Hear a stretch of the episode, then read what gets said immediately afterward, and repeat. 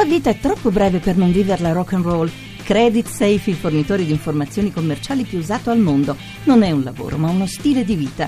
Creditsafe.it. Invia il curriculum a italiainfo-creditsafe.it. E siamo anche in ritardo, ci scusiamo con Carlo Puca, responsabile della redazione romana di Panorama, che è rimasto in attesa finora. Carlo. Buonasera, ma niente scuse perché il dibattito è sempre interessante. Allora, grazie. Parlano un sacco di cose. Quindi. Senti, allora, eh, descrivici allora la, la, eh, questo numero di panorama, si vede una faccia di Renzi, eh, conto salato in copertina, PIL, tasse, lavoro, spesa pubblica, debito, quanto ci sono costati mille giorni del governo Renzi, quindi avete fatto un po' i conti voi, mi pare di capire. Eh sì, ci siamo accorti che appunto stanno per eh, scadere, i mille giorni scadono in questi giorni, i primi mille giorni da Presidente del Consiglio di Renzi e quindi è tempo di tracciare un bilancio importante perché non, non si fa diciamo nell'immediato perché i famosi 100 giorni sono un po' una bufala, ecco, mille giorni cominciano a essere sostanziosi per poter dire come è andato diciamo, questo, questo, questo governo.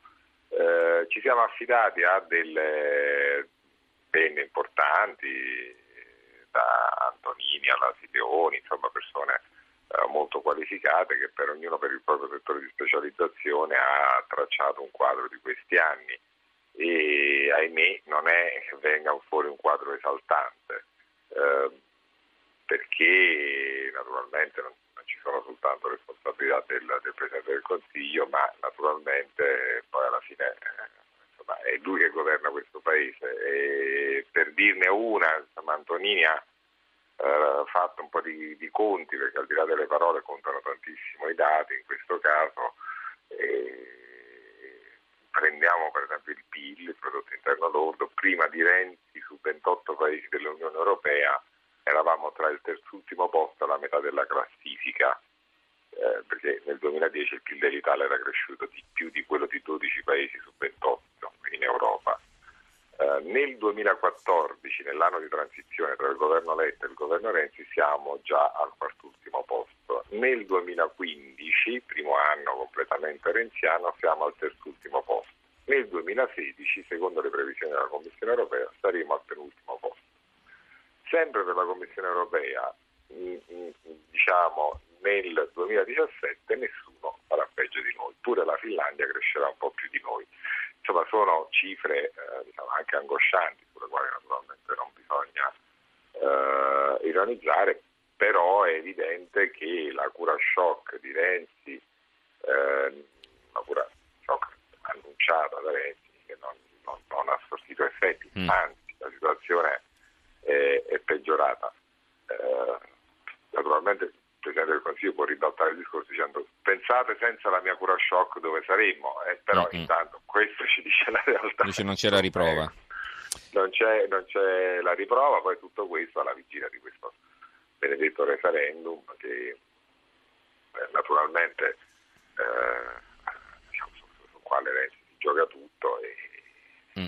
chissà, chissà cosa accadrà dopo, insomma, ma questo appunto appartiene agli scenari politici che pure vengono, vengono eh, raccontati. Mm. Senti, eh, a proposito de, degli altri servizi mi sembra interessante, poi tra l'altro ci lanci anche l'ultimo argomento che svilupperemo più tardi perché ci collegheremo con gli Stati Uniti, parleremo di Trump. Eh, vedo che avete un servizio naturalmente anche per commentare no, il risultato delle elezioni e anche abbiamo, gli scenari che si svilupperanno ora. Mm. In verità abbiamo una serie di servizi, e, e, però eh, diciamo il fulcro naturalmente va arrivare agli Stati Uniti dove eh, abbiamo raccolto anche noi naturalmente il post elezioni, eh, cercando però di individuare un po' perché poi alla fine eh, diciamo, in Europa siamo stati così sorpresi da questo, da questo voto. Eh, in verità era diciamo, prevedibile chi, era lì, chi era su piazza, chi era per strada, non era chiuso nei, diciamo, nel, nei, nei, palazzi belli di New York o di Washington, perché appunto, come è stato ampiamente detto, eh, gli Stati Uniti non sono eh, New York e Washington, ma sono qualcosa di più complesso. Eh, è stato un modo per pulire l'establishment eh, americano, perché eh, in verità non è, è chiaro che ci sono diciamo, delle sacche di, di, di nel voto che è andato a anche vero che molta parte del popolo americano ha chiesto banalmente la, la tutela dei diritti acquisiti eh, invece di vederli riconosciuti ad altri, in questo caso gli immigrati. Non a caso Trump insiste sul tema appunto dell'espulsione dei, dei migranti e anche lì attenzione perché i nostri titoli e i titoli di molti giornali di New York e di Washington continuano a essere quelli Trump vuole cacciare 3 milioni di, migranti, di, di, di immigrati, in verità voler cacciare 3 milioni di pregiudicati senza permesso di soggiorno, che è una cosa molto diversa. Se pensate in Italia se arrivasse qualcuno pronto a, a mandare a casa propria eh, diciamo, dei, dei, dei, migranti con precedenti penali o con eh, gravi crimini sulle spalle, io non credo che si potrebbe, potrebbe parlare di razzismo, anzi aggiungerei magari poter espatriare anche i criminali italiani da qualche parte, purtroppo non è possibile, diciamo, che un paese che riesce diciamo, a liberarsi delle sue sacche violente e criminali è un paese oggettivamente che sta cercando di, di rimettere in sesto l'ordine sociale. Mm. Questo, Senti, quali altri servizi ci vuoi segnalare di questo numero in rapida sintesi? Guarda, eh, ce n'è uno al quale tengo veramente tantissimo e Maria Pito, la nostra collega che, che, opera da Napoli, è andata a casa di Maria Teresa, la madre di Tiziana Cantone, la, la ragazza napoletana che si è ucciso lo scorso 13 settembre per, per video art, la storia è stata eh, ahimè molto raccontata. Sì, certo, abbiamo affrontato anche eh, noi. La, esatto, e, la, la cosa veramente nuova e, e anche commovente.